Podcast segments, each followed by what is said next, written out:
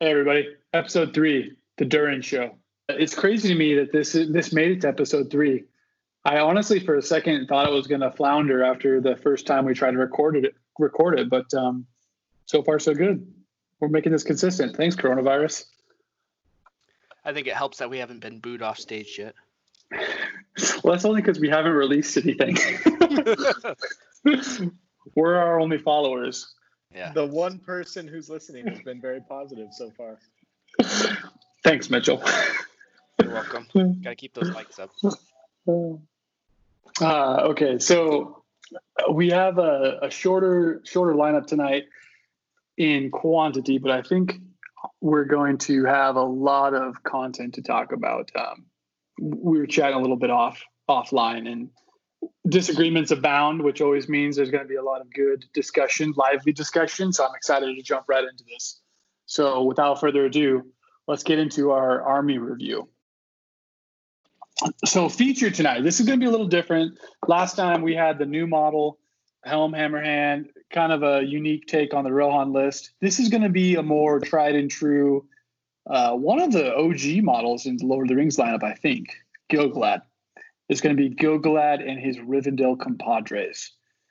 Uh, this this model has been one of my favorites for a long time. I have a couple ideas on what that looks like, but there I think there are a lot of obvious challenges. Um, he comes he's a he's a beast of a model. Rivendell is a beast of a list, but Gilgalad brings a lot of restrictions with him. A lot of restrictions got FAQ'd, a lot of restrictions that are embedded in his actual profile. So what I've done is I tried to come up with what I think would be an ideal combination. Uh, so I'll walk through that quickly. But what I'm excited to see is kind of what Mitchell and Matt, what you guys came up with as a list breaker, why this list would struggle, um, and maybe maybe why it shines in certain certain arenas. So, without further ado, let's get through the profile review of Gilgalad. I'm sure everybody's familiar with this, but I'll just do a, a quick high level. And Matt, Mitch, you you point a highlight to something that you think I glossed over too quickly. So, um, the model himself, he is a hero of legend. He is the first profile on the Rivendell list. He is 170 points base, but you can take him with a shield and a horse. So most of the time, you're going to see him at 185.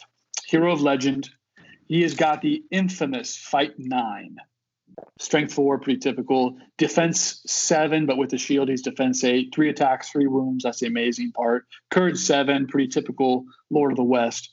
And then he's got the three might, three will, one fate. Gilgalad comes with the following ability, similar to like Durin or uh, Celeborn. He's got the ability to take an elite guard with him. He can take what do they call them? They call them the King's King's, Guard. Guard. King's Guard. There it is. Yep. Um, yeah, yeah, there it is. Sorry. For one extra point, uh, you can take a Rivendell High Elf Warrior and upgrade them to a Fight 6 model for one extra point, but they have to be within his warband. Um, the wear gear is pretty ridiculous. He's got uh, the shield, obviously. I'm gonna, in all my lists, I take him with a shield and a horse, so that'll be uh, basic. He's got his heavy armor, and he's got, uh, guys, you're gonna laugh at me when I try to pronounce this. Aeglos, Aeglos. Egg loss, yeah, that's what I've always said, but it could be wrong. Okay, know. it's it's that beautiful spear he comes with. Uh, it's a basically a Master Forge plus one to wound spear. So Gilgalad comes with a ton of special rules. I'll go through them quickly because I think they're pretty well known. But uh, the first one being terror. All of the elf lords have terror. He's a woodland. He's got the woodland creature special rule. He has got the Lord of the West special rule, which is the one free reroll on the dual roll, one free reroll on uh, any wounding roll, and he's got Blood and Glory, which is unique to. I think he's one of the only elves. Correct me if I'm wrong, guys. He's one of the only elves with this. Yeah, I think he's the only good model with it. Uh, yeah, that's awesome. And then lastly, he's got High King of the Elves. His stand fast is 12 rather than six inches, and he uh, impacts friendly heroes as well as warriors. So all around just a beast. He's got all of the heroic actions: heroic strike, strength, defense, challenge, and resolve. Um, he's a he, he's a beast of a model. But as we, I'm sure we'll talk about shortly, there are a couple obvious weaknesses that he he does succumb to. So that's the model. What I want to do really quick is jump into the the list I put to kind of support him, come around him. My vision was I want to take this list, this Rivendell list featuring Gil-galad, which is not super common. And so the supporting cast is my idea of what what supports him the best or what kind of partners with his strengths and weaknesses the best. So I'll run through that really quickly. Um, this is an 800 point list. I built two variants because I want to get your guys' take. The, the lists are almost identical except for one feature, um, but we'll get there when I, I cover that part. So 800 points, uh, version one is going to be 34 model count. So very, very low on the model count list for a typical 800 point list. It's going to feature three war bands. The first is Gil-galad on horse with shield, fully kitted. The second war band is going to be led by Glorfindel, with his uh, armor of Gondolin and his Asfaloth horse. And the third war band, everybody guessed it, it's going to be Círdan. Um, pretty obvious there. And then the warrior composition in this first version, Gil-galad's going to be taking six Kingsguard with spear and shield. And then he's going to be taking three high elf warriors with shield and spear. So that's a total of nine warriors with spear and shield. And then Gil-galad is going to take a high elf banner uh, in his warband as well with a shield. So that's going to be 13 warriors with Gil-galad. Glorfindel is going to take six high elf warriors with shields, six high elf warriors with spear. So that's the more traditional uh, kind of sword and board block. And then Glorfindel's also going to take three high elf warriors with bows. Now he's a hero of valor, so he can't take that 15 warriors. So uh, he actually has the largest war band in this list. And then Círdan, based on the FAQ, he's the minor hero, so he can only take six with him. He's going to take three high elf warriors with bows, and then he's going to take three high elf warriors with spear and shield. And that comes out to exactly 800 points. So what I would like to do is kind of walk you through what I think the goal of this list is, and then let's maybe quickly talk about the second variant, and then let's get you Mitchell and Matt. Let's get your take on what you think the downfall. Because offline, you you guys had a lot of a lot of comments on what you thought the flaws on this build were. So, um, high level the the weakness I see off the top is just having that superhero which has no counter to magic beyond the three will that he's given. Now, the good thing about the elves, you don't need to really rely or or take into consideration the fact that you're going to need will late game for a courage test or some other uh, stand fast, just because of that courage seven. So, really, you have only three will to resist a sorcerer or a magic caster that has the immobilize the consistent immobilize, or maybe more specifically, a Barrow-wight that has five will to try and transfix you. Where I've seen Gil-galad fall really hard on his face is where he runs into those lists. He fails that he he burns a lot of dice. Maybe it's let's let's say it's an Angmar Rivendell matchup. He burns a lot of will on that initial resist test against the uh, uh, the paralyze, and misses it. And then for the rest of the game is susceptible to uh, transfix, immobilize, command, compel. There's so many different spells. If you have zero will to resist, you're going to be hung up. And he is 185 points with his his full war gear. He is a a force to be reckoned with. But if he sits there every single turn doing nothing, it's going to be a rough day. So I brought Glorfindel with him specifically with the idea that you have one hero that's really expensive, that is very susceptible to magic, partnered with somebody that has the fortify spirit special rule. Now, Glorfindel, I'm not going to go into his profile, but he has the fortify spirit rule, which gives him two free dice for any resist test. that he has to make, unlimited, in addition to his three will on top of all that. So he is, in my mind, the epitome of what uh, anti magic hero would look like. He doesn't have the killing power, he doesn't have the punching power, but he has fight seven, which is higher than almost every single hero in the game, barring you know a Bolg, Azog, etc. So you're going to more likely than not, you're going to be in a situation where your opponent has to strike up to equal your fighting power. That's that was one of my key points of bringing Glorfindel. Um, and then Círdan, everybody hates on him. He is a very contested uh, hero with lots of opinions. Lots of people think he's broken. He's been FAQ'd specifically, which I believe is pretty rare for a model to be individually called out. But he still has the ability, even though he can only bring six warriors now, he has the ability to cause the terror bubble, which really helps in the situations where you're allowed to when you're when you're able to bunch up causing terror can really compensate for a lower model count because you're mitigating the fact that opponents may not be able to charge you consistently or effectively. And then obviously the enchanted blades, he can throw that at Glorfindel to increase the punching power and the potency. So in a perfect world, Gil-galad's off on his own doing his thing.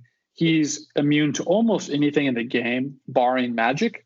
And you have Glorfindel somewhere in the background with Fleetfoot, which we'll maybe talk about that in a second, the 12 inch range, the threat, three might, fight seven, and Círdan being able to throw his free enchanted blades towards Glorfindel to help him secure that kill. Um, and then a, a, decent amount of shooting. I think there's set no six bows in this list. Uh, blinding light comes with Círdan if you need it. Yeah, that's that's kind of the overall list. It really is dependent on. Oh, and then I'm sorry, the King's Guard, the fight six. So you you have a select amount of troops able to force heroes, maybe uh, lower tier armies like uh, Easterlings or uh, Minas Tirith or Harad, where your typical heroes fight five. A warrior is causing that hero to have to strike up through a, just a spear support or direct confrontation. So that's the build. The only variation of that is I built two. One was what I just walked through. The other version of this subbed out that high elf banner for two more warriors. So really, the first list had 34 warriors. The second list had 36 warriors. Um, I'm curious to see what you guys think. If you'd be more terrified of one or the other, obviously, a few scenarios come with victory points to the banner. But in the first list, you only have 33 warriors who are capable, 33 models that are capable of combat the second list, all 36 are capable, and you get an extra bow. So, um, yeah, I think I'll stop there and, and we'll jump into kind of thoughts, first impressions, and then a detailed analysis of why you guys don't think this is this is going to work at 800 points. So, Mitchell, what are your what are your first thoughts on that? Uh, I like the list. I love Gil-galad. I love Kingsguard. I love Glorfindel, but honestly, my issue with this list is Glorfindel. I think he is the reason why it will fail. Um, I've run Glorfindel many times. I absolutely love him. Uh, there's a few things I've learned with him as I've played him. Number one, absolutely insanely good against Magic. I took him in a two-day tournament uh, a few months ago, resisted every single spell. Went up against like three or four spellcasters. Uh, resisted every single spell that was thrown at him. It was amazing. Problem I had with him is if he hits defense seven or anything, he will struggle. He will not. So a lot of captains are that way. So you basically are committing him to killing troops, and sometimes he'll get hung up on troops. Not always, but sometimes. And I think where this list struggles is he is your second best hero. So if I'm an opponent and I'm facing Gil-galad on one side, who has only three will, and he will chop through all my heroes and warriors and be absolutely insane go berserk. And then I have Glorfindel on the other side, who can get hung up by warriors, but also will shrug off every spell. I'm going to throw my Immobilize or Transfix on Gil-galad every time, completely wipe him out of the game, and just focus all my efforts on Glorfindel, knowing that he, yes, he's fight seven, yes, he's the Lord of the West, but he only has a strength four hand and a half weapon. and nothing to really boost that. Insanely good against monsters, uh, but he just gets hung up. That's just what I found. The more I played him, that's just what I found. He just struggles sometimes, especially against defense seven. Uh, what I would do differently with this list, I'd go for the other Lord of the West. I don't know why you're not taking Elrond instead. What you get with Elrond for 20 points more is you are getting another hero legend. I would make him my leader, who is a three wound and three fate with the ring, so he's a lot more resistant to dying. Plus, he brings his own spells. He can throw some renews onto Gil-galad. And then you have the threat of Wrath of Bruinen. So now if I'm an opponent and I have two Heroes of Legends charging at me, if I immobilize Gilglad, Elrond will just run down and drop my entire shield wall or my entire front line. And then he will hack through some guys if I immobilize Elrond, then Gil-galad will take over. You know what I mean? Like there's not the same hang up that Glorfindel struggles with. Gil uh, Elrond does get some plus ones against spirits. He has other spells like I was talking about. He has the foresight points to make sure you get initiative. Priority He's- priority rolls. Yeah, he's just got so many things that come with him for just another 20 points. I mean, just the Wrath of Bruinens is a threat right there that's going to make everybody focus. And on top of that, what I think the best thing that gives him that is that you make him your leader now, and now you don't care if Gil-galad charges and dies. You can be risky as whatever you want with him and make him just go after hero after hero, getting those might points back and just being an absolute threat. So I know that I just I, I just think Elrond does a lot better. I know I just bashed Glorfindel in a way, saying that he gets hung up. I think Glorfindel absolutely shines when he's your leader because you're shrugging off those spells that make you paralyzed. Absolutely. You're fight seven. You're you're uh, completely immune to monsters, things that take you down like the fell beasts and stuff like that. I think Glorfindel really shines when he's your leader. I don't think he'll shine when he's your second best guy. I think you need it. someone up up on par with Gil-galad, like an Elrond, who can share the load and offer just as much of a threat to a spellcaster. No, that's a that's a lot of good insight. I have a couple comments, but I'm gonna wait until Matt you have a chance to to share your thoughts as well. All right. So my initial thoughts on um, your army as built. When I see, I'm hoping I have a ton of strike, and I'm hoping that my heroes are at least six or more, just to account for the odds of being able to hope to get above Gilgalad strike level and at least force a 50-50. Um, the warrior dynamic of the Kingsguard going up to fight six, and then your your base troops being fight five, the archery. Um, this built, you're still getting your army. So depending on the scenario, there's a, a big chance that that you're going to be hurt by archery as you're as you're charging that. So when I see this on the table, I sure hope I have a lot of striking heroes. I have some quick movement, and I am just praying there's a lot of terrain that keeps your army separated so that you can't shoot me to pieces, and then when we engage, I can split your grouping up. Yeah, I think that's the hardest thing. I think that's I think that's good insight. I think the hardest thing is about keeping everything close to Círdan. And when you get a scenario that forces everything to split up, like a Mhm. domination, like a com- command the battlefield or something like that, I think that's where it will really struggle. Agreed. If if you're playing, uh, what is the capture the hill one? Hold ground. Yeah. scary. Yes, very, very, very. because everybody's grouped in the middle. So I want to share. Now I'll, I'll save later. I I think there's a, I think there's something you must always do when you're running a Galad Rivendell list that you didn't do here. So I'm interested in that. We'll pick Oh, that start with that. later, I'm sure. No, let's let's jump right into that. What do you what do you think I should didn't include? So, my personal opinion is anytime you run Rivendell, you've got multiple options. But if you decide Glad Army, I think you have to commit to losing your army bonus. And say you're going to be combat heroes, you're not going to be archery heavy. Any archers you bring, you put spears on them so they can be primary spear supports and just be opportunistic archers. And you bring Lindir to get the resistant to magic on Gilgalad. Everybody around him. You can't take Lindir with Gilgalad, unfortunately. You you can. You can. You just lose the army bonus. You lose the army bonus Oh, and become okay. impossible allies with. Oh everybody. yeah. Okay. Yep. You're Yeah. right. Same as. Yeah, okay. you you absolutely can. You just lose the. That's why I said you you forget about the archery and you put spears on your archers, making sure they're just backline support, ready for opportunistic shots. Because I believe Rivendell's army bonus is all about archery bonus. So Yeah, it's it's not that good. Yeah, I think it, on paper it's one of the coolest army bonuses in the game, and then you actually see it play out in scenarios, and it's one of the most worthless army bonuses in the game because it requires you to not move, and if you are for multiple turns not moving a third of your army, you are going to have a huge disadvantage on board control, and you're going to be playing catch up. Unless you draw the most lucky scenario of all time and get to sit on an objective that you need from turn one. So I agree with you, Matt. The army bonus is almost worthless. Almost.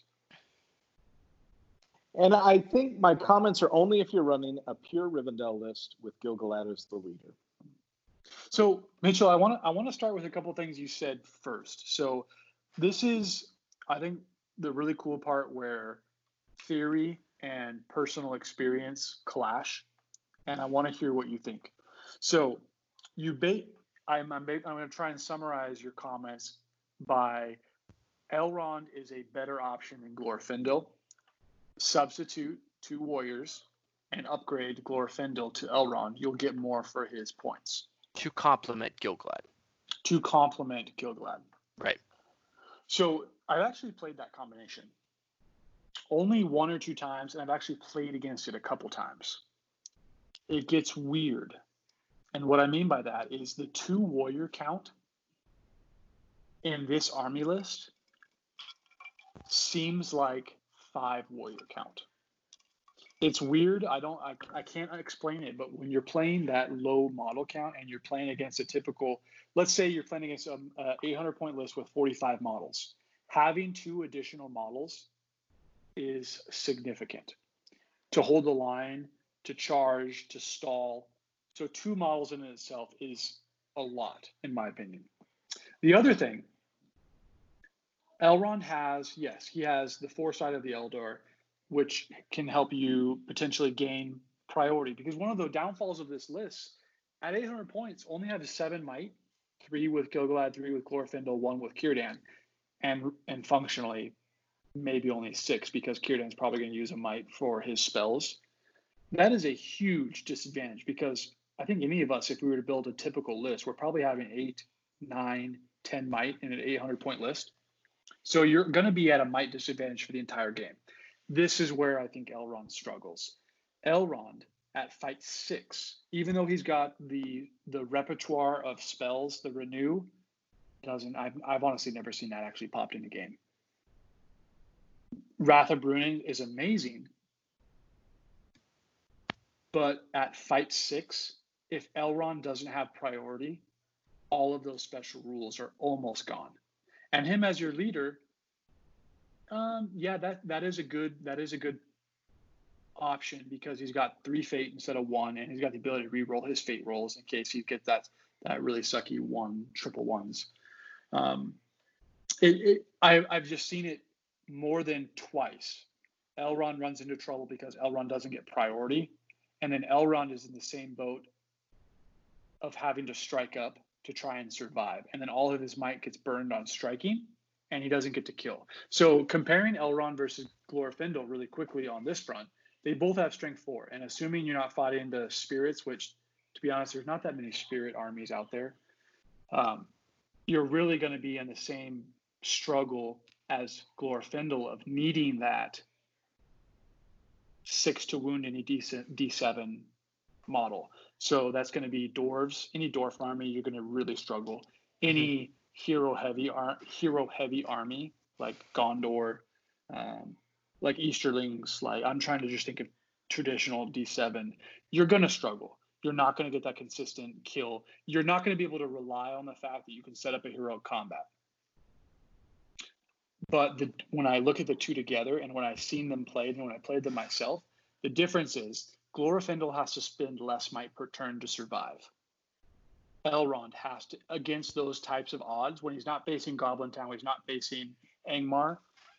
Elrond has to spend might to survive. Elrond has to spend might to do things.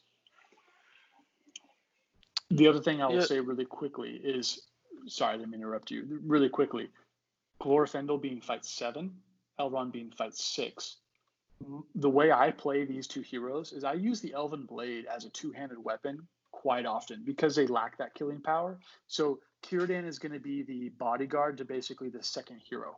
So Círdan's always going to have enchanted blades helping them out with along with the banner. So the banner gives them two rerolls, which really gives them the flexibility to use that two-handed weapon in a situation where they need to um, get that hero combat off. So let me walk you through that. So the hero charges in, calls a hero combat.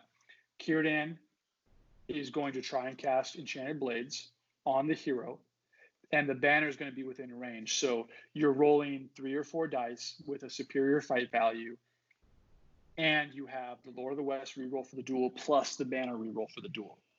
That is a ton of rerolls. And in my experience, when you stack that together, it usually works out. I, I would agree with you normally. Uh, just saying uh, Elrond has the same benefits, just the fight value difference.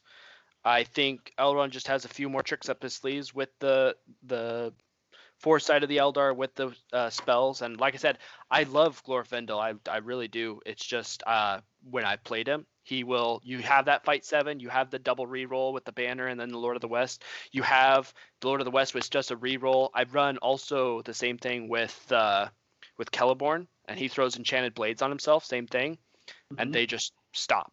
And then it's really frustrating when he gets hung up on two warriors for, you know, a turn. And then the next turn he gets hung up again. Man, then maybe he hacks through it and then he gets hung up again. All because you're you're trying to get that extra killing power and they're just rolling the sixes and you're not. Totally, totally hear that. So I let's let's be specific. So what armies? So when I'm thinking of armies that would screw Elrond or screw Glorfindel, I'm thinking dwarves a good versus good. I'm thinking of any army that runs a base D7. There's not a lot of them. Those armies, well, correct me if I'm wrong. All, those armies don't dwarves. have. They're all dwarves. Well, no, Minas Tirith and Easterlings could also be a D7. Easterlings can't, but uh, the the don't the, Easterlings have the shield wall? Only on horse, which will you'll never see in combat. Oh, okay. Yeah, okay. So uh, maybe just Minas Tirith but the the the games that I saw Glorfindel, I know it must it might have been dice. It's just the games I saw him struggle was also D5, D6. It's really frustrating to see him get hung up. You might win oh, the really? fights. You, yeah, he'll win fights. It'll be fine. It's just going to kill. Uh, you might try to like kill knock off two guys and then you only knock off one. Maybe you'll knock Got off it. two. You know, you might, you might, slingshot. And like I said, it wasn't completely horrible. He was great, and he was my leader too. So, like I said, my hero, my leader never died. It was amazing. My leader was never spellcasted. My leader never died. He was a solid, never scared of monsters. I think he's great. I just think to complement Gil-galad when you're opposing two spell, uh, like a spellcaster, which is Gil-galad's main weakness. Why mm-hmm. would you not just continually transfix Gil-galad anyways? and just deal with Glorfindel one on one. So, if I'm hearing Mitchell's concern correctly with Glorfindel being the second guy in charge, it's primarily around what happens when he's facing defense and needs to roll a six. So let's just play the numbers game and let's look at this. If if Glorfindel is not on the charge, has three attacks based, and I'm going to run through a bunch of this. Um, again, just like last episode, thanks to the guys at Drawn Combat for doing this. I, I love this chart. But so three attacks, odds of rolling a six, 42.1. Uh, four attacks, if he's on the charge, goes up to 51.8. If he only needs a five, he's got a 70.4% chance of doing it with three attacks. If he's on the charge, it goes up to 80.2. And then I think uh, Lord of the West consider that. If you take that up and you you give him his other dice roll, needing a six, If you go to five total dice, 59.8. Needing a five, 86.8. And then let's just for fun say he's got a spear support behind him somehow, or another person in the combat if he's on a horse. Six attacks, he's got a 66.5% chance of rolling a six. I think I I see the odds of Glorfindel doing good. I'm just my I think my counter argument was that Elrond would do just as good, offer a little more variety, offer a solution to, you know, being more resilient as a leader kill, and also give a viable target for another spellcaster rather than just always being targeted by Gilgalad or or Taking the heat off Gilgalad basically. Right. right. More so I agree. Glorfindel. I agree with you, Mitch. I take Gil- uh, Gilgalad, uh, Elrond, and then sub out Círdan for Lindir, and then there's your army. Ah, that's this is fascinating because when I was so let's stop. Obviously, the list you guys just proposed is a is a valid list. It's been tried and true. I think a, a few people, maybe not with Gilgalad, but a lot of people have done the the Lindir Elrond combination uh, just because it's it's really powerful. I see it break on the old scenarios, and even more so with the new scenarios. It, it I think it's this weird reality where theory hits the actual game table and it doesn't work out like you think it's supposed to. So, for instance, I've seen this list get blown up several times with Maelstrom deployment. You have low might, so you don't have a lot of might to spend already. And then you get super unlucky with the rolls, and you're either forced to split your army or forced to spend a lot of your might just to keep your army together. So you're at right off the bat, you're at a huge disadvantage. When I compare, No, but so there just- you use Elrond's foresight points to lose priority on the, the Maelstrom. Very good point. So uh, that's a really good comment. So this is this is something where I had a strong belief until I was shown the other side, and I think I'm more in the in the middle.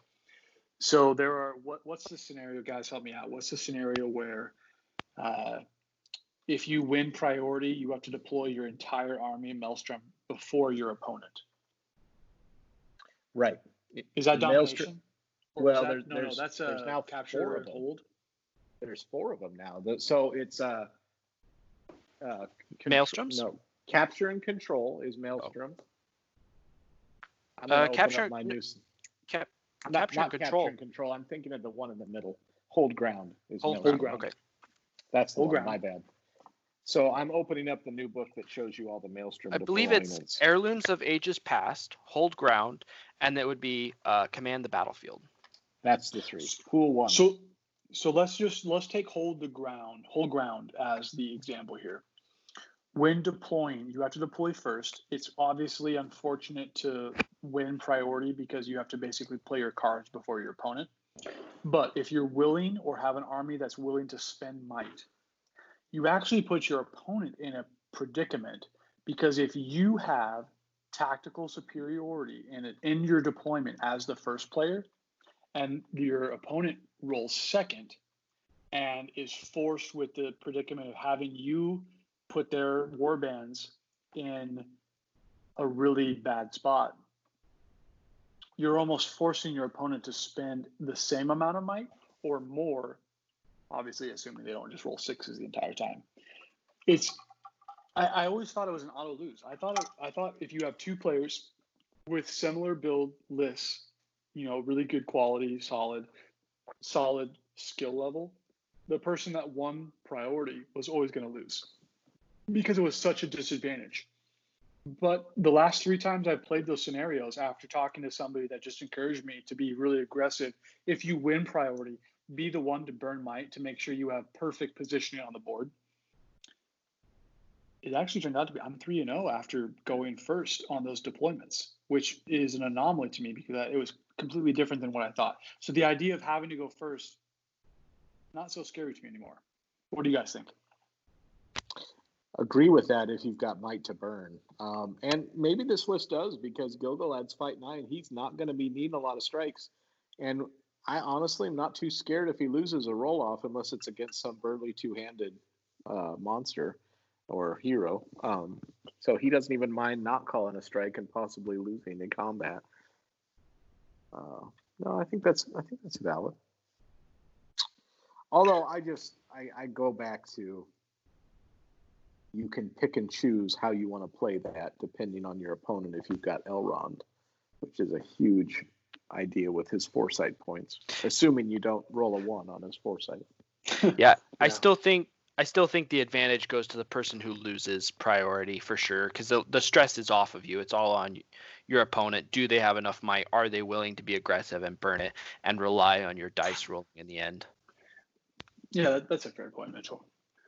All right, so it sounds like we've got a lot of feedback on this list. Uh, a lot of opinions. I'm excited to be able to actually try to play. Obviously, hopefully, be able to play both of these variants and maybe come back and do a quick uh, quick update on how they went. One, putting Elrond in to see if the, the added functionality plays out and is worth that you know extra 20 points, and the other just if Glorfindel completely uh, disappears in the list or actually can command enough of a presence to to make a difference. But um, what do we say? Let's let's go ahead and move on to our next segment. Let's do it.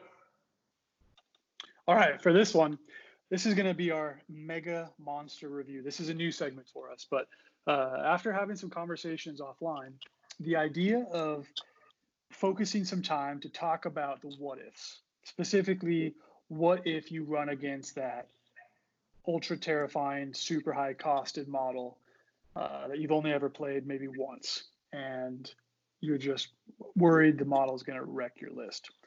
Case in point, what happens if the Balrog drops down on the table across from you? Uh, number one, kind of what are your thoughts? Are you super, super scared, super cocky? I know there's actually a pretty wide, wide contingent of what people think about this model. But um, putting all that theory away, Mitchell, you actually run a lot of Moria and a lot of Moria with the Balrog. So wanted to get your take on on the model, some of the lists you bring, and then maybe uh, Matt and I can talk about some what ifs, or maybe even compare it back to this Elven army that we've talked about. Yeah, I I like Moria a lot. I like uh, Moria without the Balrog a lot of times, but uh, the Balrog's a lot of fun to drop on the table, and uh, I've had a lot of success with it, as Marcus knows. yeah. Uh, so, so, walk us through. I mean, everybody. For the audience, you might have caught that there was a subtle jab. let's let's just say uh, Marcus was running uh, Rivendell actually with uh, you're running the twins and a restore, right? Yeah. Okay. Let me just speed this up. Basically, in two turns, all my heroes died. So okay, now that story's over. Um, so Greatest Balrog moment ever. I know it was pretty epic. Uh, so I think everybody's pretty familiar with the overall profile. So I don't yeah. I don't think we need to spend a lot of time looking over that. But uh, Mitchell, you said you had put together like a, a, a, mock list that you've actually run a few times. So we, would be curious to see kind of what you take as a supporting cast to to help um, help the Balrog, and then yeah, let's just go see whether see where that takes us. Yeah, I do uh, run the Balrog a little bit different, I think, than whatever I've seen other people run. Uh, and I think whatever people run with it, they have their reasoning for it, and I think it'll work. Uh, I run this for specific reasons that I'll explain once I go through the list. But basically, I have uh, 800 points. I have the Balrog, and he's leading 16 warriors. He's got eight warriors, eight goblin warriors with shield, eight goblin warriors with spears. Pretty basic, right there. Uh, Before, that's just. Can I interrupt you really quick? Yeah. I think it would be helpful if you gave it gave us give us the high level of what the list looks like, like model count. You already did point limits. How many heroes or monsters are you running? And then let's jump into the details so we can see what the individual war bands look like. Okay, so it's a 41 model army at 800 points. I have uh, three heroes. Uh, I have the Balrog, I have Groblog, and then I have a captain shield. Uh, it's got three monsters, including the Balrog. So uh, the Balrog's running 16 Goblin Warriors, split 8 and 8 with shield and then spear. Uh, Groblog's leading 11 warriors, and he's got in his war band uh, five Moria Goblin Warriors with shield, five Moria Goblin warriors with spear, and then one dweller in the dark. And then I have a captain with shield, and he has got uh, five Moria goblins with shield, four Moria goblins with spear. I don't know why I did that. I would probably switch that around. But uh, and then I have a dweller in the dark, and then a bat swarm.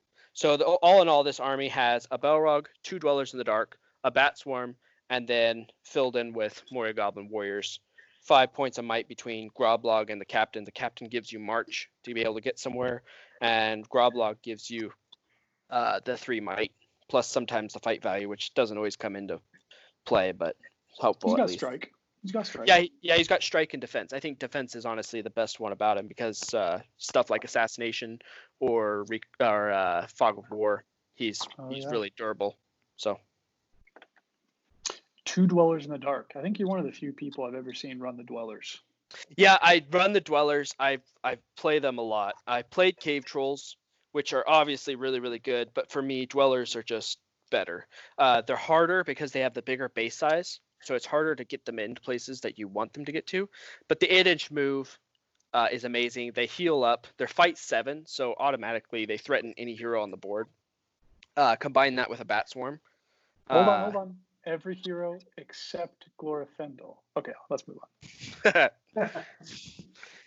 uh, unless Glorfindel has a bat swarm in with him. Anyways, uh, to so the dwellers to me the best thing about them though is courage seven and resistant to magic. Uh, I can't tell you how many times I've run a cave troll and had them either compelled away or sentineled away or you know, specter whatever you want to call uh, or they do just enough to break my army really fast and then they cave trolls run away.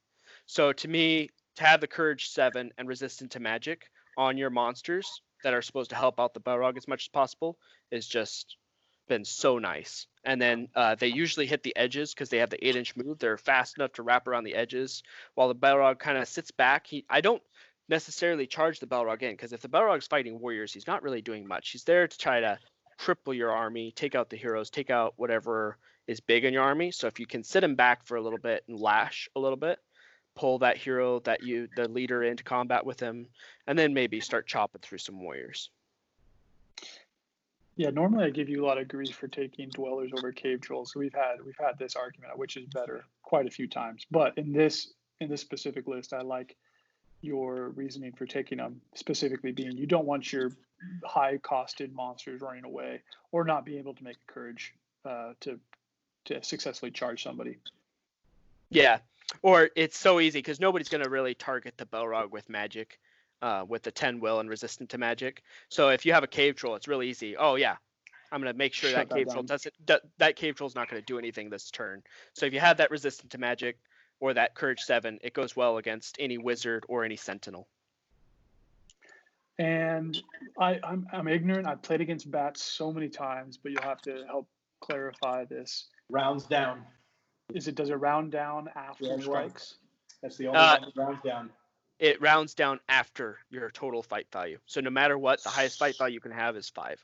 Oh, okay. So then what I was going to say doesn't matter because I was going to try and compare what happens if you had a dweller versus a cave troll in a combat with a, a bat, but both would automatically win no matter what. Because even if you struck up to 10, you could never beat those. Yes. You guys check me, but I believe the bat is the only one that rounds down. Everything else rounds up. Yeah, I believe I- you're right. I, I I can't remember if the ring does as well. I, I'd have to look it up, but the ring might as well. It rounds up. It does. Okay. Yeah. Okay. then, They, and I what, they, remember what they that- did in the FAQ is they said if it doesn't specifically mention rounding down, then assume it rounds up, and that's Okay. why that swarm, in my in, in my interpretation, is the only one that goes down. Okay. Yeah, Yeah, they're no, they're incredibly incredibly awesome. I've I've assassinated Gilgalad a few times with just with them and a and either a dweller or a cave troll. Actually, I've done it with just goblins and a bat swarm. Well, in the uh, the other big comparison between those two monsters, we were just talking about the cave troll and the dwellers. Uh, warrior chomping. I've seen the dwellers stall out a lot of times, trying to cut through two or three warriors at a time, which is usually pretty easy for a cave troll. But you still have access if you do get up against a hero. You still have access to rending. So because you're a monster, so even with the lower strength, you can still pack a punch, and you're going to be hero threatening everybody. That's again, like you said, with that fight seven, the fight seven is really good. And uh, it it they are uh, fragile with the defense five, but more often than not, they don't get one punched. Like it's hard to actually put three wounds onto them unless they get Mhm. trapped. Mhm. Uh, so if you're putting two wounds on, then they're going to go off and recover and bring their two wounds back because they can heal themselves. And then now you're frustrating your opponent because he thought those things were going to go away really fast and they keep lingering around and hurling. Uh, because even at strength five, hurling can do some damage to your lines with the eight inch move and getting around. Yeah. Well, and One- you know, I run ogres, and the dwellers are pretty similar to the ogres, except a little higher fight, and they can heal. I think their defense is both five. So the fact that you can go recover after you get a couple wounds on you is just that's that's pretty good. I feel like there was a maybe it was just in our circles, Mitchell, but I feel like there's always been a stigma about ab- around low defense monsters or heroes. And after finally playing a lot of these factions, Gullivar, seeing the Dwellers play, some of the Uruk-hai scouts, you start to realize that there are quite a few tactics that actually allow you to protect those people. So I mean, barring just the horrible roll that no no defense would save you from, like the quadruple sixes all at once. Um, defense five really isn't that big a deal as long as you are careful. Yeah, I would agree with that. Just don't get yourself into a bad situation with them. Like, uh, I think that's the problem I see a lot of people who play the Balrog is they just throw him in thinking that he's gonna just go through everything, and then they, you know, I've had a, a serious frustrations when the Balrog doesn't roll a six, and all of a sudden he's getting stalled on a couple of warriors. It's really, really frustrating. So it's just important to be smart about what your monsters are supposed to do. I still think cave trolls are awesome and they have their their purpose. I think the smaller base size is what really sets them apart. Is being able to fit in some tight spaces with a fight six, strength six monster is really frustrating. But uh, you just got to know your monster and know how to play them and what's their strength, what's their weaknesses, what's going to get them into trouble. So the the main focus of this segment, now that we've kind of heard your composition of what you would take with the Balrog, is going to be really dissecting Mitchell your play strategy, which I think you hinted to a couple times, uh, and then offer up some general suggestions for how to counter this monster. Because speaking from personal experience, I think I've just built some killer lists. You drop them on a table, and the one thing you didn't theory craft to is what happens if you have somebody that honestly really can't die in a in a tournament game with the time Yeah. limit that's provided. What happens if you have some what happens if you're doing hold the ground against the Balrog? Like what if what if this completely outlier scenario actually happens to you? So Yeah, contest of champions versus the Balrog. yeah, exactly. Like what what do you do? Which Um, I did play the Balrog in hold ground in a tournament and won, which is I still worked out for you? I, I still don't know how that worked. I'm gonna hold on to that forever though, because that will never happen again. Yeah. So yeah, Mitchell, give us a give us a quick uh, explanation for how you play him. So you mentioned a few times that you don't just charge him in, uh, that you play a certain tactic. Can you elaborate a little bit on that? Yeah, actually, uh, it's so easy to tie the Balrog up, and yeah, he has the hero combats, which can get him out of situations, which is great. But usually, that really pays off late game. Uh, if you put a Goblin shield wall in front of him, and then you keep him back, just like maybe one to two turns before the lines actually clash, uh, or one turn of actually clashing, and you're just sniping for their hero, whatever they're trying to protect. There, it's usually something big and uh, you're able to pull that into combat with you because he hits on a three plus. Uh, so you're more likely going to hit him, and you're going to drag him in because he's got pretty good elevation too. So line of sight. Usually you don't have that many in the ways, maybe one in the way, uh, and you're able to grab what you want to grab, pull him in, and because you have that goblin ring around it, it's usually a trapped model versus a fight ten, strength nine, four attack Balrog, and uh, you're able to one punch something and then you can clash him in and then start doing your hero combats and stuff like that but the main thing with a balrog i think is trying to get your points back and you're not going to get your points back if you're chomping through even four warriors a turn it's pretty hard to do So correct me if I'm wrong. What you're saying is you're going to avoid direct engagement with the Balrog until you have the opportunity to successfully snipe or lash a hero. Yeah, that's my goal. If it doesn't work out, then I got to get him in and start doing something. But my goal, since you have that lash, it's just so nice because it basically forces them to play so differently. Like uh, you're probably not going to see their uh, Elendils clashing in right off the bat because the Balrog's coming for you. Um, even if you like tie up the enemy hero, if they clash in, you can still lash into combat, and then you have a 50-50 hit of what you want to hit, or you're preventing that hero combat. It's just so nice. You're either going to kill him or you're going to prevent him from doing something nasty. That's really good. Any other any other specifics just off the top of your head that you focus on when trying to run that big model? Uh, giving him space is really really important. So you gotta like fan out the goblins a little bit. You're utilizing that fearless, but you still gotta give him room. You gotta give him might support. You gotta be able to help him out. Uh, no banner really really hurts. Uh, I thought about doing the goblin drum, but the problem with the goblin drum is it only affects the goblins. And when are you ever going to have a goblin and a Balrog in the same combat at the same time? Doesn't versus one model. It doesn't happen very often. So there's really no banner support, which I think the Balrog really, really needs. That's the hardest thing about him. But uh, the dwellers, I think, really, really help out because you can send the goblin the Balrog down the middle and kind of like pick a side that he wants to go after, and then you have the dwellers to support the other side or split up and hit each one side um, and be able to hurl down the lines and down the center, just cause havoc. They're really, really good against cavalry. I went up against uh, a Rohan list last time I played them, and they just ripped them to shreds. So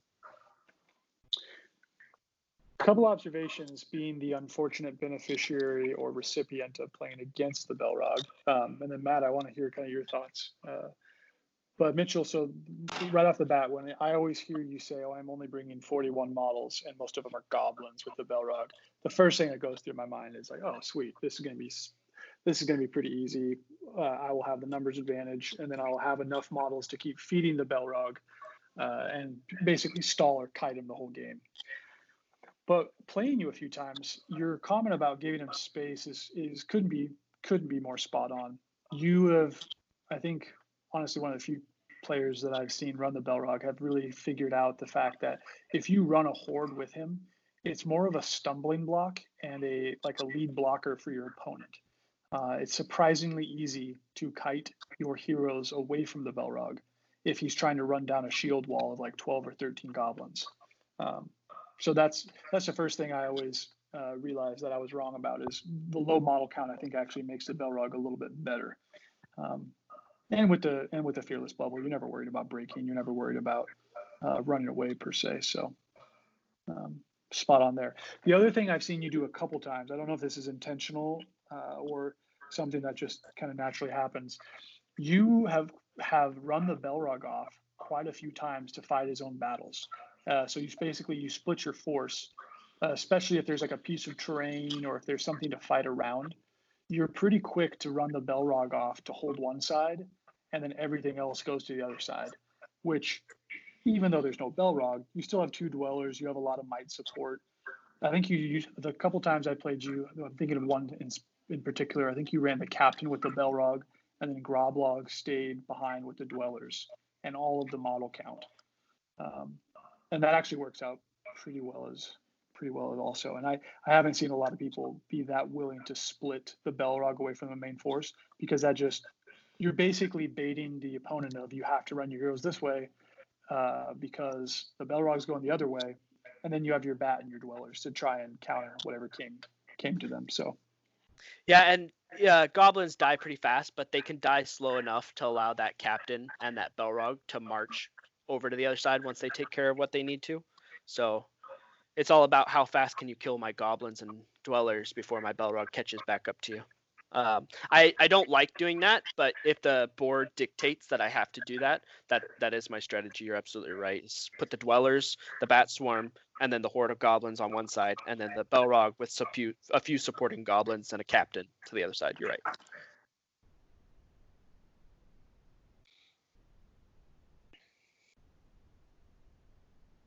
Matt, you said you had a an army that you would be pretty pretty happy to throw up against this. Just something that you run pretty standard, uh, pretty universal. against this superhero army? Yeah, I think uh, so. Specifically, the variant that Mitchell is running. Um, Mitchell, you're not running a Black Shield Shaman, right? No, and I love them. I just don't own one. So if I own one, I might try to fit one in. Uh, but as of right now, I don't own one, and I'm happy running the captain instead to get that march. Okay.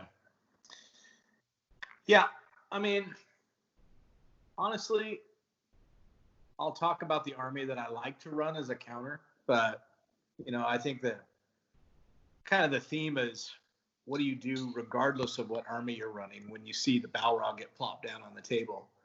And uh, besides sweating profusely, stressing out, and vowing to quit the game every time I see that I'm having to play against a Balrog, uh, the next thing to do is to figure out how to ensure that you're isolating the Balrog from from what it wants to do, and that's take out your big pointed heroes, hold an objective, and just break you.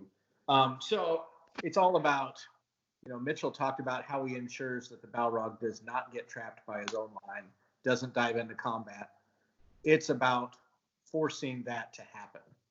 So I think the absolute ideal counter list to a Balrog is an army that can put out low cost warriors that have fairly high courage that you can just roadblock. And I'm not just talking about roadblocking charges of the Balrog, but also roadblocking the fiery lash, which I think turns out to be, you know, a lot of people really start playing a game and they'll they'll play defensive mode, they'll create a line, and at some point you wind up forgetting about the fiery lash and it pulls your hero across the line into it and then the game's over. So ensuring that you're blocking it from charging as well as making sure there's always an in the way for that throwing weapon um, whenever it's within uh, what is it? I think it's an eight inch range.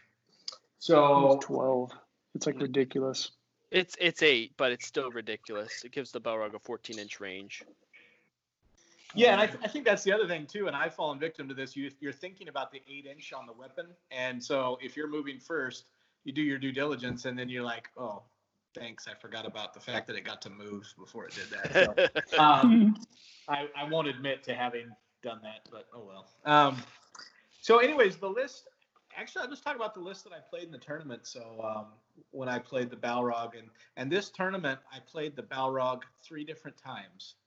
Um, it was crazy how many people were running Moria, but uh, I had as no, excuse me, two different times. It was a different tournament for the third time, but I was running uh, Azog's Legion allied with Azog's Hunters, and so this tournament was 700 points. So I had uh, Azog, he was leading two ogres and an assortment of Gundabad orcs. And then I had another warband that had Yazneg with some hunter orcs, uh, some fell wargs. Uh, he was all kitted out. And then the third warband was Goblin Mercenaries. Um, so the first time I played the Balrog, it was on domination. And instead of using the ambush rule, I deployed the mercenaries right in a spot where they were always between the Balrog and anything important. And in that game of domination, I sat on the objectives. The Balrog chewed through the 12 Goblin mercenaries and the captain, and then everything else broke me. And the game, it actually wound up quartering me. But with the way I had Azog positioned, we passed courage test and kept on objectives. So basically, in that game, I used the Balrog's offensive weaponry to my advantage. He just completely dominated me. I lost that game for all intents and purposes, except when it was over, I was sitting on all the objectives. Um, so then the second variant was hold ground.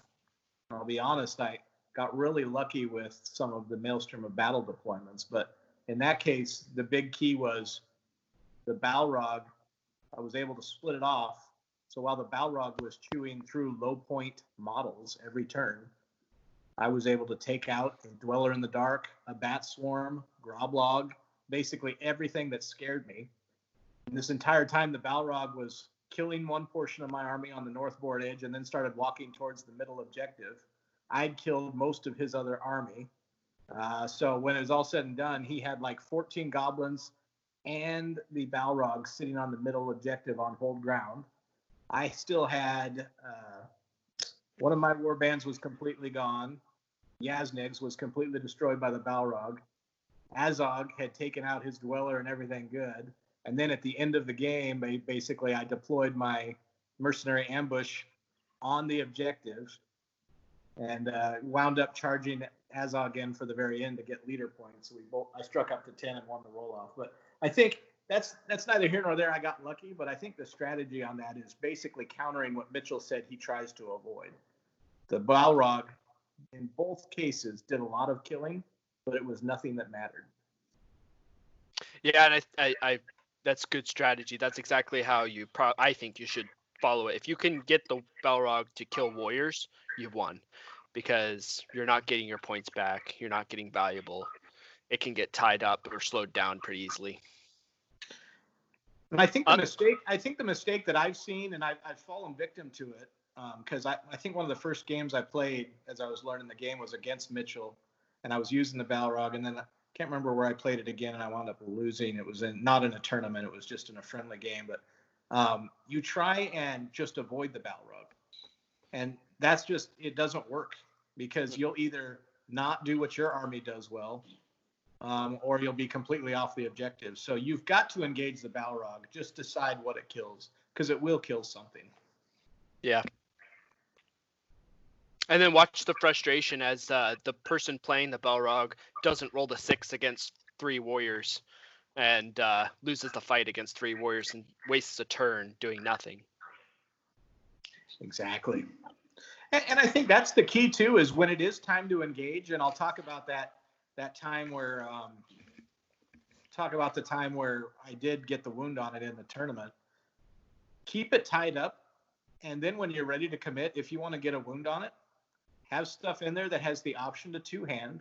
Make sure you're throwing plenty of dice, and be ready to take a few turns where it's going to roll the six. But I mean, what are the odds that with four dice that you're going to roll a six? We talked about this on the last episode. Yeah. I think somewhere around 68%. I'll check this.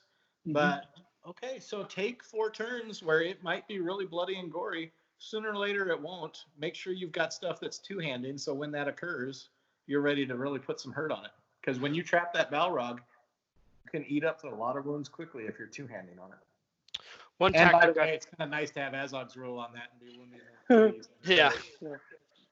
Uh, one tactic I forgot to mention too is that I think the Balrog does probably the best of any monster. Well, maybe not the best because it doesn't have fly, but uh, it, because it can hero combat every turn for free, it allows you to set up some really nasty hurls with strength nine. So if you can get that one warrior hero combat to the edge and suddenly hurl with a strength nine and line up a really really nice one, can cause a lot of frustrations. That's also a really cool tactic. Yeah, yeah. so I, I, love what you guys are saying about either trying to avoid the Balrog from getting into the in, into the position of being trapped or bogged down, and then Matt, your comment specifically about trying to force that to happen. Talk a little bit about how you set that up. So if if I'm a Balrog player, I've got to know like that's my that's my downfall. How do I avoid the situation where I'm going to sit there and chomp through an entire warband before just bailing and run into something more central? Is there anything that you do? Do you just wing it? Is it is there something consistent you can offer up to entice that or force that? So honestly, I just wait for a chance because if you're running a Balrog list, I would say I'm doing everything I can to pick off the major support units. Like in Mitchell's variant, I'm doing everything I can to ensure that before I worry about anything, the dwellers die and the bat swarm dies. I don't even worry about the Balrog or the objectives till those things happen. Um, I keep the Balrog busy and tied up. And then after that's done, I never bait the Balrog because I just think that's a recipe for the Balrog to take the bait and still win. Um, so I, I wait. Great, you did exactly what I wanted to, and it still i worked caught, for you. I yeah. caught the fish, and he's about to pull me in. I, I, I honestly wait, and if if the Balrog player plays flawlessly, you're probably not going to get the opportunity. But what I usually see happen is the people start to get antsy because they realize their 350 point monster is not doing what it needs to do, and they start getting a little too aggressive. So I try to ensure I'm in a spot that when I see them lose discipline and charge with the Balrog where they shouldn't have, that I'm in a spot to respond. So I'm at the mercy of their play, but almost always someone winds up getting antsy towards the mid to end game, especially if it's a time tournament. And they realize, wait a minute, I'm sitting on the objective with my Balrog, but there is 12 goblins around me 14 hunter orcs and Azog, so I am outnumbered on the objective, even though I'm sitting here basically asserting my will. I have to do something quickly in the next 30 minutes. Something bad happens. I think that's the other thing on on hold ground is if you build the list right, you might have the Balrog sitting on the objective, but you're not going to have the numbers. Yeah, I love the idea of focusing down the model count or focusing down support or secondary targets before committing to the Balrog. I don't think I have anything else to add, any other color, except for I think this only happened, Mitchell, to you and I once, but um, as you can tell, I've played Mitchell and his Balrog quite a few times. Not being, if, if you get into the situation where you're trying to avoid that direct conflict, I've had one of my bigger heroes or one of my most expensive models kept out of combat the entire game just because they, you know, they're between a rock and a hard place. They either jump in and then give Mitchell the opportunity to do a lash or combat, or just focus focus effort on taking those those points. Um, alternatively, I've I've kept them over on the edge, almost reverse kiting, not trying to avoid the Balrog, but staying just out of the range to where I'm not going to be doing anything, not committing the model, maybe a, a move here and there just to burn the might so they're not wasting all resources. But don't be afraid to don't be afraid to keep your big heroes out until yeah maybe what Matt said you find that opportunity where something just aligns and you have a chance to blitz something. Um, but yeah, don't feel like don't don't have the reverse psychology of the antsy bug. Don't get antsy and then charge into the Balrog too soon.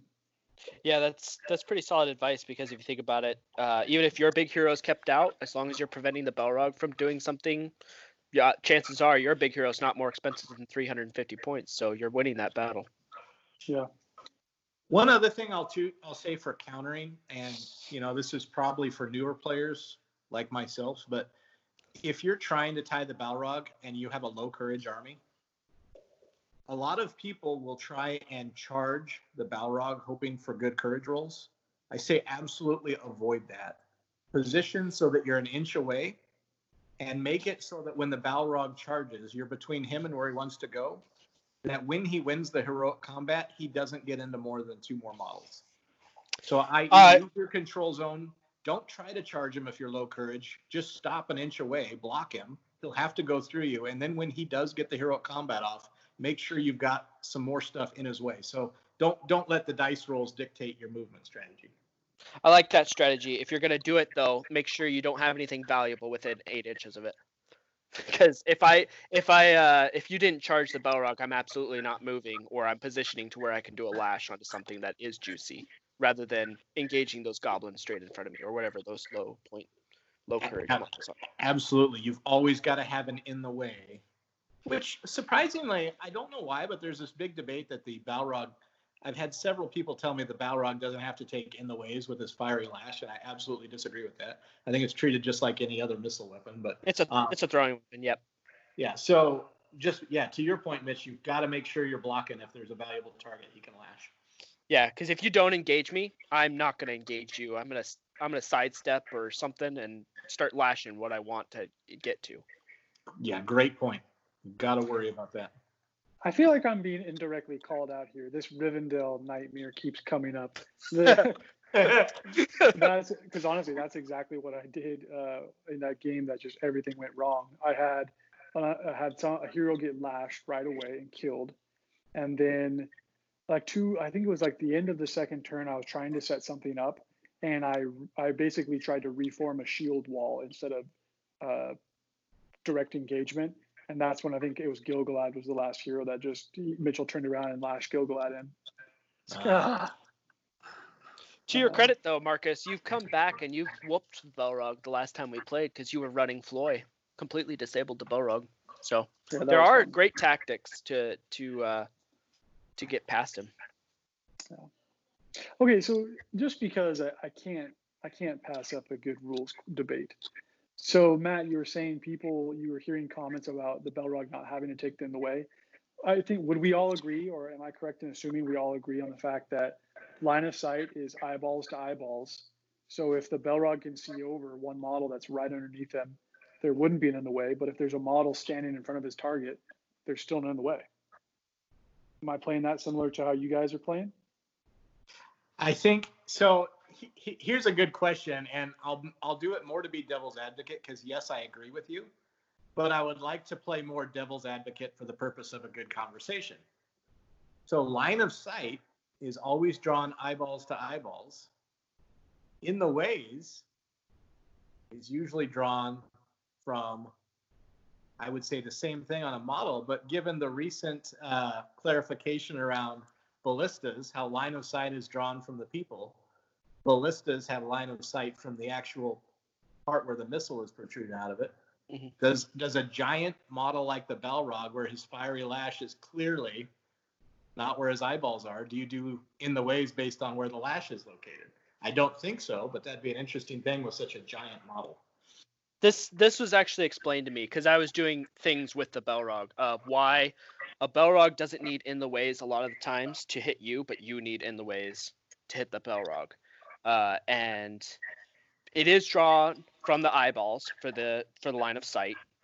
And if you're looking at the model you're targeting, if it is obstructed in any way by another model, no, uh, then it counts as an in the way. So that's why a lot of times the Balrog can see over your lines if you get too close, and you can see the full model in the backfield just standing there. Uh, but if you're shooting back at the Balrog, drawing your line of sight, well, you see some goblins are actually covering up, you know, part of its feet and stuff like that, or your models in the way, you know, something like something is covering up the the Balrog in some way. So therefore, it's in, in the way back, and that's that's the way it was described to me recently. Yeah, I like that. I I thought yeah, we'd all be on the same page, but I just had to make sure because I mean I've had my world sh- rocked a couple times in the last few months with the rule I always thought I was playing correctly, and it turns out, nope, I wasn't playing it correctly. So I stop assuming and I start confirming now. Yeah, that's I, I, have to do the same thing. There's so many additions too. It kind of you get lost sometimes. I, I almost called an epic action the other day. or last time I played, I almost called an epic action, which Matt doesn't know. That's from War of the Ring. I almost oh, yeah. called epic epic sacrifice. Wasn't War of the Ring the one where every strike automatically went to ten, so Aragorn could get countered by a captain perfectly every time? Uh, yeah. Uh, yeah. Uh, and that also happened in the Hobbit edition too, which was frustrating. All right, well we digress. That was that was a cool conversation. What I, what would be fun to do, similar to like the the Rivendell list, is uh, Mitchell. Next time you play this army, uh, you'll have to put together just a couple notes from what happened, kind of what you were playing up against, and then uh, give us a quick quick rundown on what worked well, um, or if all of your your tactics work perfectly and no modification is needed. Yeah, uh, I will absolutely do that. I think based on the times I've already played it, we kind of covered it. But uh, the times that it works is when you can sit back and lash, and the times that it doesn't work is when your Balrog is forced to do something he doesn't want to do. Excellent. Thanks, guys. Let's go ahead and move on to our last uh, last segment. All right, so this is our uh, post-mortem real world issues, problems faced, whatever you want to call it.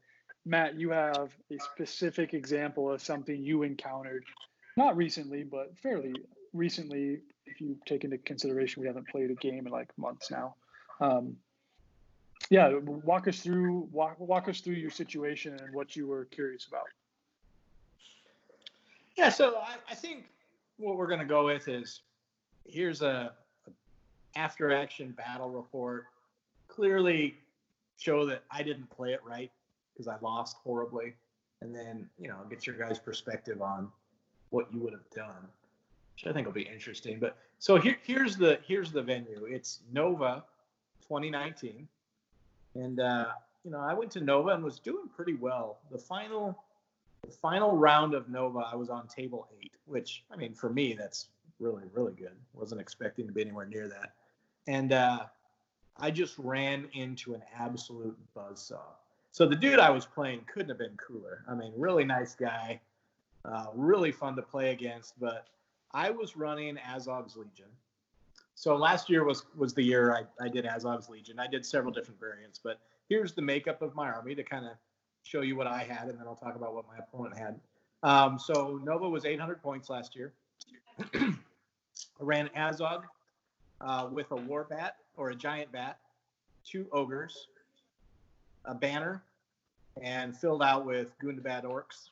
Uh, more shields than spears, but that was Azog.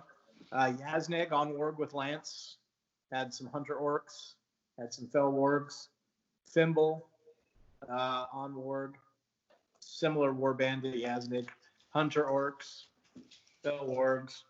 Was really just a crazy good list until it ran into Angmar. So the final scenario was Lords of Battle. And I was playing against an Angmar list that had the Witch King on Felbeast, Gulavhar, a Barrow Wight, a Shaman on Fell Warg, and a Shade. Then after all that stuff, just imagine filled out with various wargs. But I mean, if you think about that, that is a crazy amount of magic in an 800 point list with a big terror of Arnor as well. So here's what I did, and I'll just I'll, I'll cut to the chase. It was a 12 nothing loss for me. So I, I've been playing really well. I was feeling my oats. I ran into this. I knew that was the one army I didn't want to play, and then I just got curb stomped. I'm still missing teeth from that encounter. Yeah. so so here's what happened is, you know, in deployment, my strategy I thought, okay, I just need to break him and and survive Gulavhar and the Witch King. If I can break him, he'll run away and I can I can deal with this. So I was all about just making sure I killed orcs. So I deployed aggressively. And I didn't want to have Gulavhar be able to snipe my backline, heroic combat, and be able to get into Azog or something when I had uh, when I wasn't prepared. So I had Azog protected up front, but his backside was protected, so it wasn't going to get sniped from the back. What happened immediately is that um, as soon as we were ready to charge, I'd moved first I was no, excuse me. He moved first on the first move, and it all, all fell apart here. With his shaman, he cast Wither on Azog. Oh, ah, that's brutal. I used the white wargs, and Wither is the spell that takes your strength away. Yeah. Which which normally I wouldn't worry about because Azog wounds on three heroes regardless. But I thought I really need to be able to kill warriors, so Azog's strength was important. So I used the warg's point of will to resist. Go ahead, Marcus. Quick question specifically on that. Did Azog have the mace or did you just run him base? Yeah, Azog had everything but the mace. Okay, okay, thanks. Yeah. So he, he couldn't two hand when he's killing warriors. Um, okay, so I tried to resist. To resist with the one will. Then the Barrow Wight. No, then uh, the Witch King cast transfix. I did not resist because I was ready for the Barrow Wight to try and paralyze, so I let Azog get transfixed. My entire line with the uh, Harbinger of Evil was basically down to Courage 1 and Courage 2. I did not get, I think I got one charge off. Gulavhar proceeded to kill my first ogre. I'll skip short because I think you guys know where this is coming. By the end of turn two, I was paralyzed. Half my army was dead. By the end of turn three, Azog was still paralyzed and killed by Gulavhar. And we didn't even make it to two hours before I was basically just taking courage tests and my army was running away. I wound up one model short of being tabled. So it couldn't have gone worse. I'm not sure if I described it adequately, but just I magicked out with no ability to resist from any of my heroes. The only bright spot is I had a couple honesty archers. Twice I wounded Gulavhar, but each time he just went and munched on a warrior and regained his wounds. Um, so 12 nothing lost for me. Still a great Nova, but I mean, I'm I'm dang near convinced that Azog's Legion can't be run in a tournament because I don't think there's an answer for Angmar. I mean, it's so good that it's against so many lists, but if you run into a Harbinger of Evil, heavy magic casting list, I don't know what you do to answer it because it relies so much on Azog. If you saw that list, you, you're running my list, you're up against that list. How would you have approached setting up deployment? Really curious. How do you counter not being able to respond with magic? Uh, the best, the best tactics. If you go up against multiple spellcasters, it's really really hard. Uh, the best thing I found is just to blitz one. Um, if you can blitz one and take out one, and then blitz the second one, that's your goals. That's the best thing I found because you can't avoid them.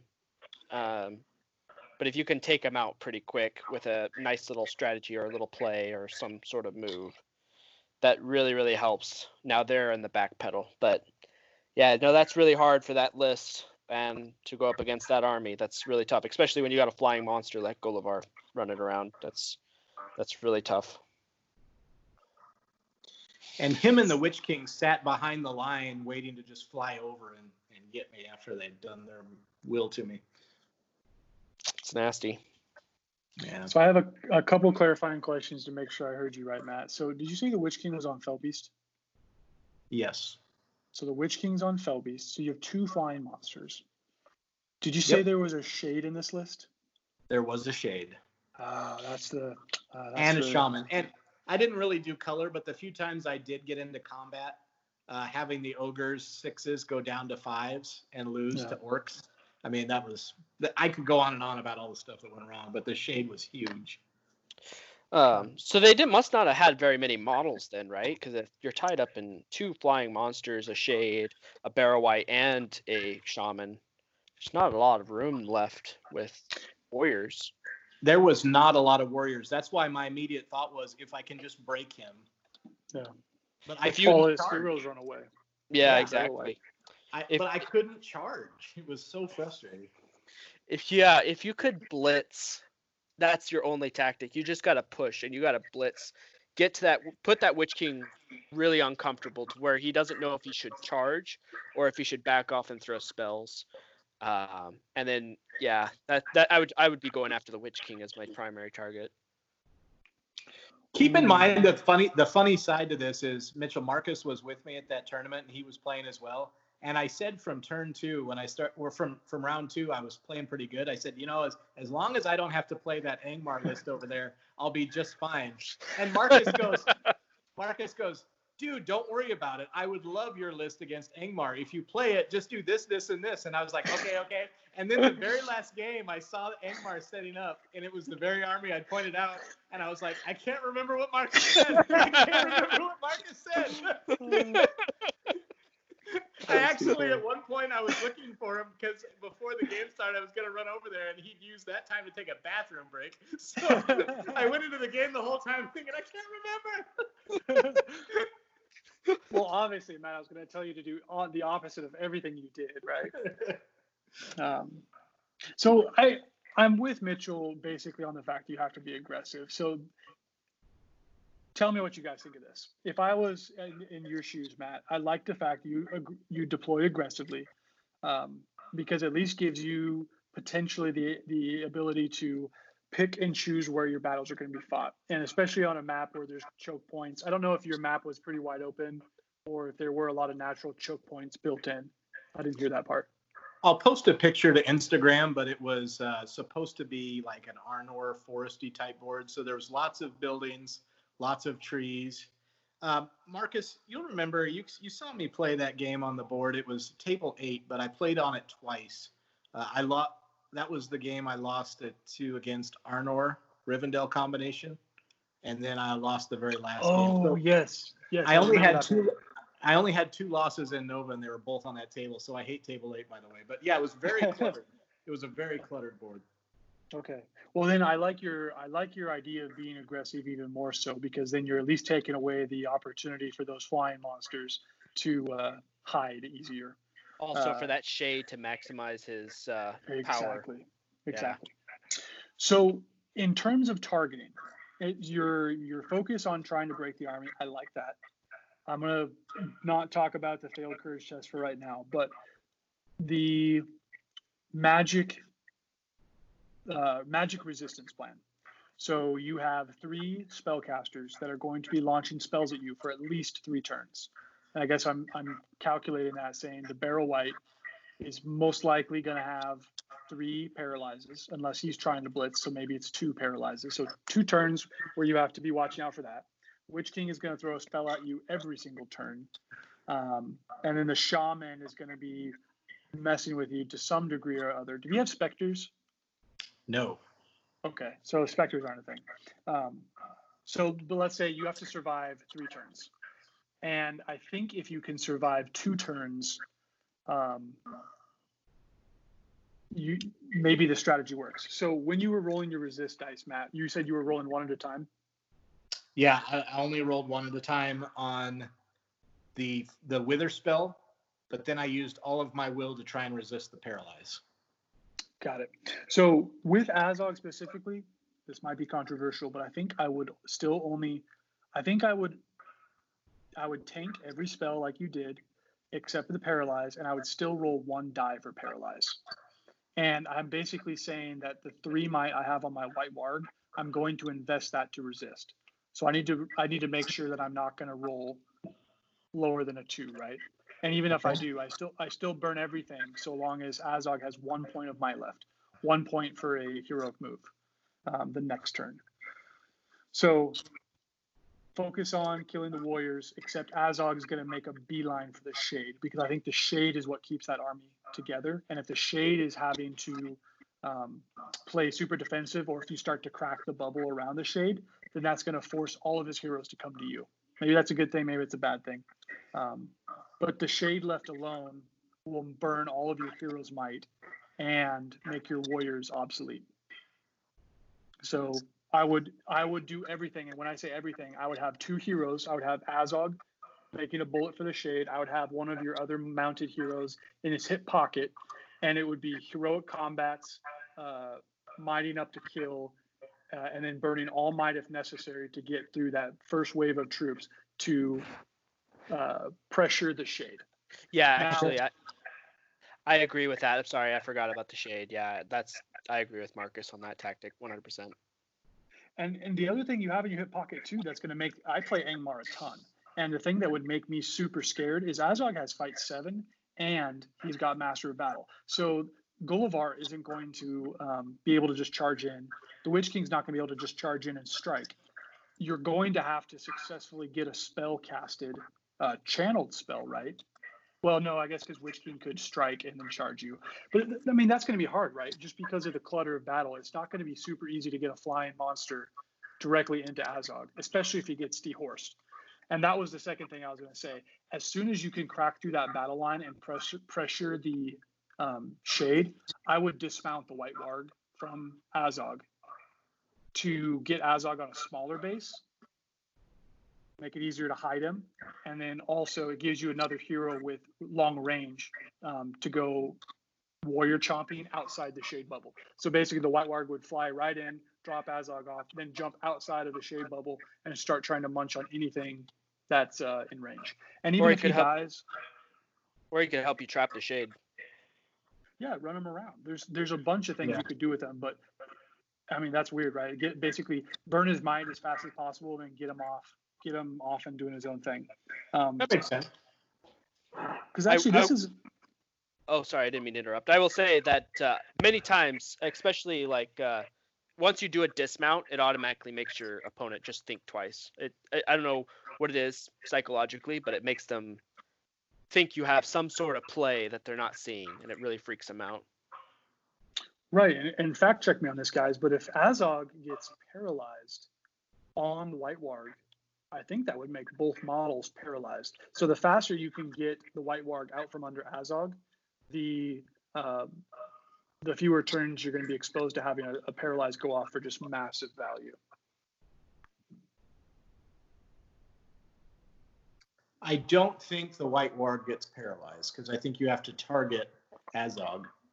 This actually came up and uh, Devin, the TO, came and helped us because we were trying to decide where the bases went. And, but whether we played it right or not, the White Warg was not paralyzed.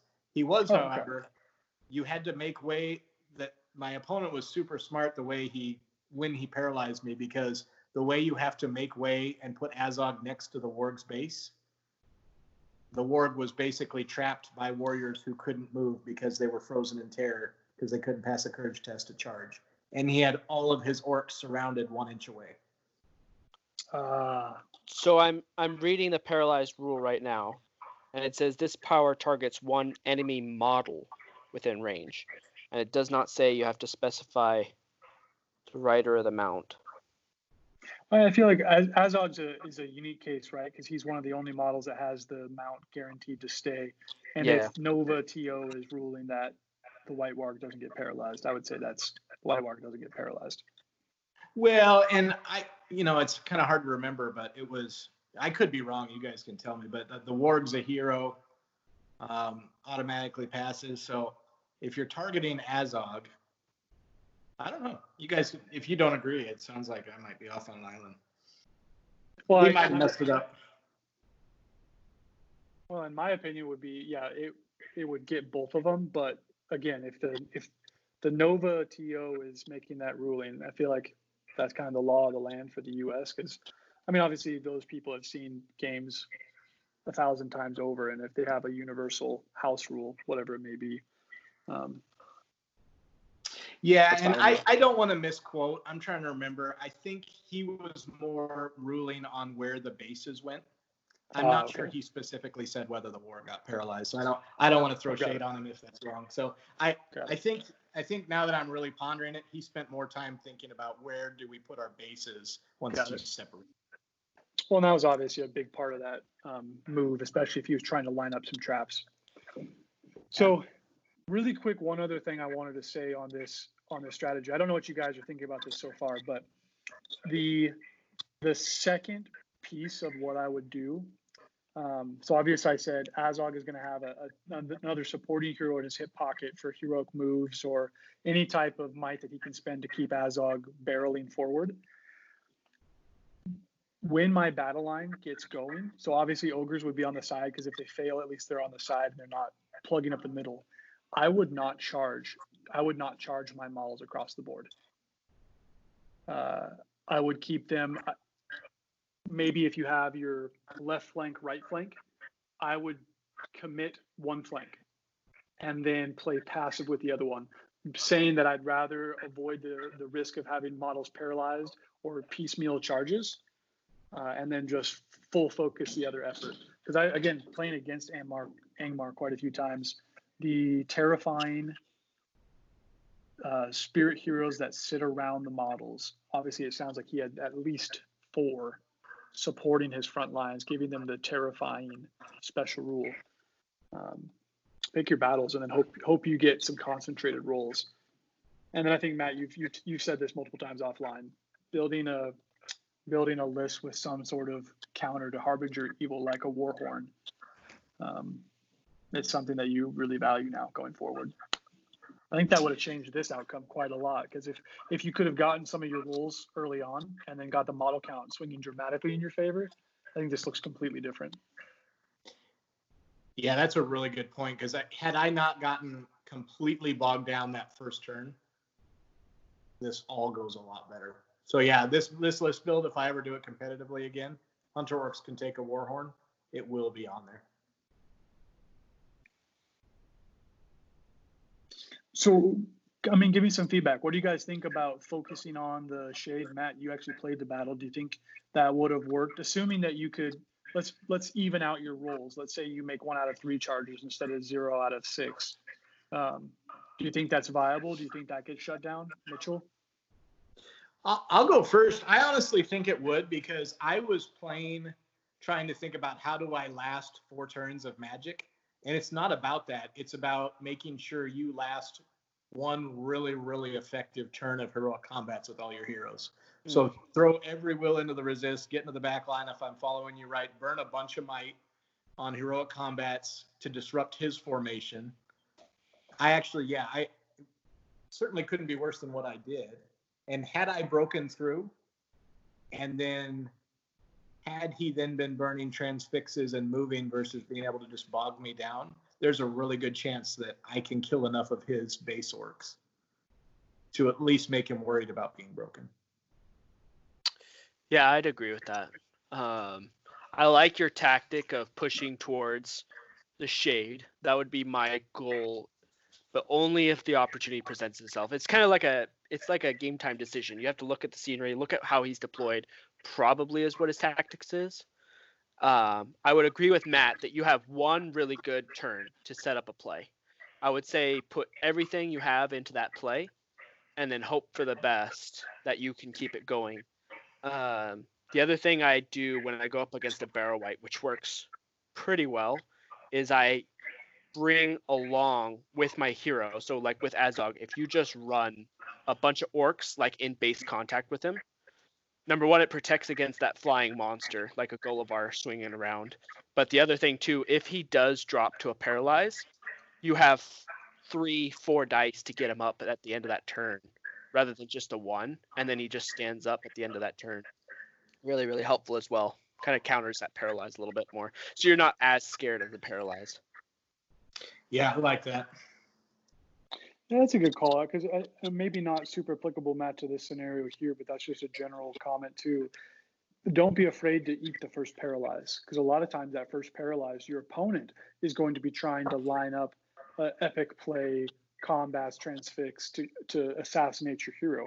But if you can counter to a point where you're, especially on Azog, where the hero is gonna, the hero underneath them is gonna keep living and doing things, don't be afraid to eat that first paralyze. Have him burn a significant portion of his will trying to get it to go off, and then have a bunch of dice to counter, and then you're you're start a turn two almost the same position, but he's got fewer resources. Yeah, I could see that being really frustrating for an Angmar player because they're usually trying to burn your will before the eh, paralyze goes off. So let's say he throws his shaman weather on you. Okay, I'll eat that. Then he says, okay, I'll throw a transfix from the Witch King, and you're like, okay, I'll eat that. That's fine. He goes, okay, I'll try to drop the paralyze because I got to get this play off. And you're like, okay, I'll eat the paralyze. That's fine. And then you get up at the end of that turn, and now he's down that much resources, and you're still at full. and Azog's got six might to help him on that roll. So even if you get the five, even if you roll just horribly, you can burn a couple points and then be right back in the game. Exactly. And then you're at full resources where he's down a bunch of will trying to set up that play that didn't work. All that being really said, all that being said, I still would do exactly what you did, Matt. Not try to eat the paralyzed because my mission is I'm trying to kamikaze missile at this shade. I don't want to waste a turn. Yeah. So I still I still would have done exactly what you did in, in terms of rolling a single dice to resist the paralyze because that's movement and a charge bonus, um, and even the transfix because I want to get in there as fast as possible, but only with a single dice using burning might to help the roll. I'd probably try to do a hybrid somewhere in there where I'm trying to blitz you, but I'm also protecting myself against if all goes to hell with uh, with a paralyzed or a monster with a Gulavhar charging in. So I'd probably do like a hybrid, something like that. I like the dismounting thing because that way you're not affecting the warg much. But yeah, I would try to do one the first turn, try to get your blitz off, and then after that you're protecting against the magic a little bit. I like it. So now well, next time you if I if list, I can I ever get a chance, if I can ever get a chance to now with this new knowledge play Angmar again. You're oh, gonna well, lose now, 12. Never mind. I'm still taking my Corsairs and shooting Gulavhar with a crossbow. I was gonna say you'll probably not see a shade in a tournament anymore. Well, no. The the funny thing is, and I mean this will be a rabbit trail, but you can kind of laugh. I was on Facebook talking to this other dude, but one of the next tournaments I played, take a Mordor list with a shaman, so that I can be fearless. And then the Witch King staffed as well, and I spent the whole game with Courage One Orcs. Not uh, can't cut a break. No, you got you got to lose them to learn.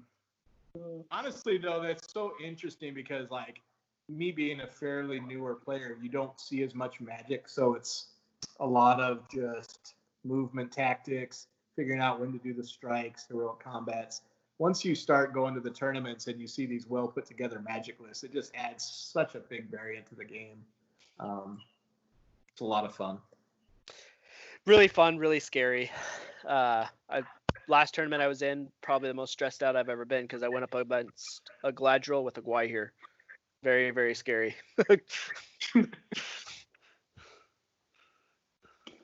Well, guys, this has been awesome. We're getting close to that two-hour mark, so we should probably start winding down. Um, super interesting conversations. Really excited to be able to revisit some of these topics in the future when Matt gets his chance to to uh, challenge this Angmar list.